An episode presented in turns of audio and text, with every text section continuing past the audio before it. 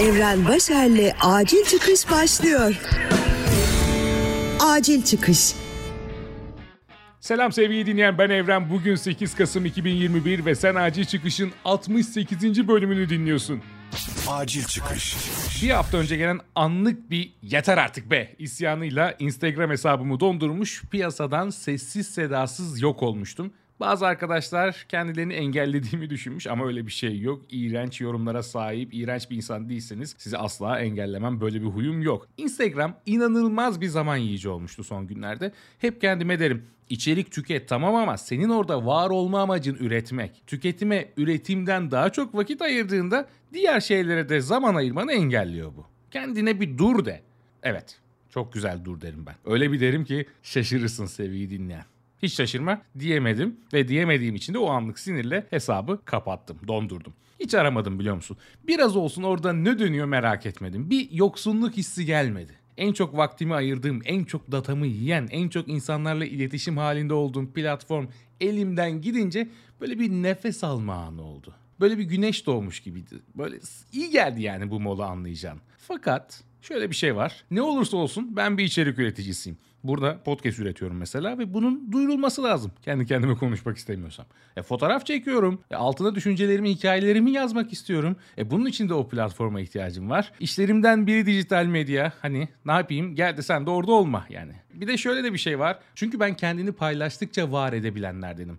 Böyle rahatlayanlardanım. Tüketme olmasa da bir paylaşma ihtiyacı ve yeri arıyor doğal olarak insan. Ama bu kaybolmalar, bir süre gitmeler yine olur ve olmalı da bence. Başkalarının paylaştıklarından, hayatlarından, özelden yazılan mesajlardan bir süre de olsa uzak kalmak. Bazen gerekli, çoğu zaman gereksiz bilgiden, hafıza ve duygu yoğunluğundan sıyrılmak gerekiyor diye düşünüyorum. Tabii hiç dondurmadan da bunu kontrol edebilmek lazım ama disiplin, irade hala üstünde çalıştığımız konular. Sen de gayet iyi biliyorsun ki. Neyse sonuç olarak hesabı dün geri açtım ve son zamanlarda düşündüğüm bir konuyu çektiğim bir fotoğrafla birleştirerek paylaştım. Hem burada sevgili bir dinleyen olan hem de Instagram'da beni takip eden Onur Aydınoğlu da burada yazdıklarını podcast'te de paylaşmalısın diye yazmış fotoğrafın altına. Ben de bu bölümde hem bu isteğe kulak vereyim hem de yazdığım konuyu biraz daha açayım istedim. Önce ne yazdığımı okuyayım tabii sana. Aranızda görmeyen, bilmeyen, duymamış olan olabilir. Bazen bir durum olur ve içinden çıkılamaz gibi gözükür. Bazen bir düşünce kafama yerleşir ve o düşünceye tek bir açıyla baktığımda sadece olumsuzluk görür, olumsuzluk hissederim. Böyle durumlarda biraz da buna enerjim varsa kafamda bir apartman inşa eder, üstüne birçok pencere yerleştiririm. O durumu, sorunu, düşünceyi apartmanın temeli yapar, her pencereye de farklı bir hikaye, farklı bir bakış açısı koymaya çalışırım. Sonra da teker teker pencerelerin önüne geçer, o açıları manzarada görmeye çalışır, hayal ederim. E bazen bu zorlama olur, bazen bir güneş gibi parlar ve işe yarar, bazen de ucuza tutulmuş, bütün pencereleri apartman boşluğuna bakan bir öğrenci evi gibi gözükür demiştim, yazdım. Bu apartmanı kuruyorum çünkü bazen o pozitif manzaralara sahip pencereleri bulma ihtiyacım çok fazla oluyor. Bazen de hatta belki de en büyük sebebi şu, kendi bazı düşüncelerime inanmıyor, güvenmiyor oluşum. Çünkü uzun yıllardır şunu iyi anladım ki düşüncelerimiz bizi yanıltabilir. Düşüncelerimiz bizi hiç gerek yokken üzebilir, saçma kararlar almamıza, birilerini kırmamıza neden olabilir. Düşüncelerimize koşulsuz, şartsız inanmak özellikle duygusal anlamda bizi oldukça yorabilir. Peki bu ne demek? Düşüncelerimize neden koşulsuz, şartsız inanmayalım? Böyle bir şey olabilir mi? Olur. Bunu da burada yazılarına sık sık yer verdiğim psikolog Nick Wignall'ın yine bir yazısından bir bölümle anlatayım. Nick abi duygularınızın kontrolden çıkmasının 4 nedeni isimli yazısının ilk maddesinde şöyle diyor. Düşüncelerinize bu kadar güven duymanız trajikomik bir durum. Belki de kültürümüz düşünme ve problem çözme kapasitemizi yüceltme eğiliminde olduğu için düşüncelerimizin her zaman doğru ve yararlı olduğunu varsaymakla hata yaparız. Bu özellikle kendimiz ve nasıl hissettiğimiz konusunda düşünceler söz konusu olduğunda geçerlidir. Bir iş arkadaşınız bir toplantı sırasında sizinle ilgili kaba bir yorum yaptıktan sonra ilk aklınıza gelecek olan şey harika şimdi herkes benim aptal olduğumu düşünüyordur. Ya da kızınız futbol oynarken tek bir hareketle yolun kenarından çıkabileceği ve peşinden koşan tüm ailenizin öleceği düşüncesi aklınıza geliyor olabilir. O zaman derhal kendinize aman tanrım benim sorunum ne diye soruyorsunuzdur. Varsayım yoldan sapmak konusundaki düşüncenizin bir şekilde doğru ve anlamlı olduğunu olan inancınızdır. Ama buradaki asıl şey bir düşüncenizin olması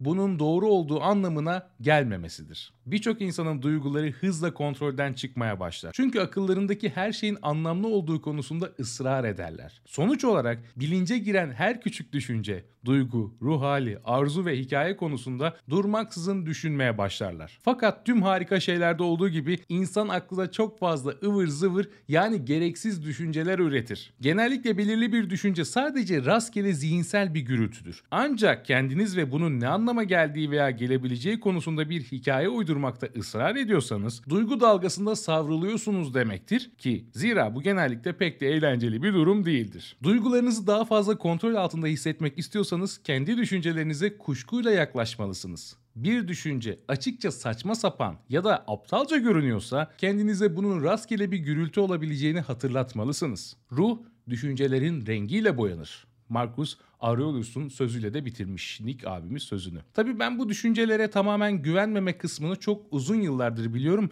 ve arada kendime hatırlatmaya çalışıyorum. İstanbul'da yaşadığım dönemlerde baya bunun üstüne çalışmalar yapan, düşüncelerimizi sorguladığımız insanlarla grup çalışmalarına katılıyordum. Böyle oturup bunun üzerine tartışıyorduk. Tabii her şeyi zaman zaman olduğu gibi hayatın akışında bu yaptıklarımı da unuttum. Son günlerde ise apartman inşa etme metaforu aklıma geldi. Kafamda bir düşünce, bir durum var bu gerçek olmayabilir ya da daha pozitif, daha mantıklı bir açıklama bir yerlerde gizleniyor da olabilir. Onu bulmak lazım. Hadi apartmanı inşa edeyim ve pencereleri yerine koyayım. Bakalım neler çıkacak gibi. Ama yine yazıda da dediğim gibi bazen bu hiç işe yaramıyor. Bütün pencereler apartman boşluğuna bakıyor ya da direkt karanlığa. İşte bu Nick'in dediği gibi boş bir ıvır zıvır zihin gürültüsü de olabilir. Sonra yine denemek de mümkün ama sevgili dinleyen belki de bazen durum tam da düşündüğün gibidir. Ya da o durumu, düşünceyi o şekilde kabullenmen, çerçeve yaptırıp duvarına asman ve hayatına kaldığın yerden devam etmek gerekiyordur. Bunu da unutmamak lazım. Hayat çok net cevapları olan bir yer değil. Her şeyin cevabı da bazen bizde değil. Salmak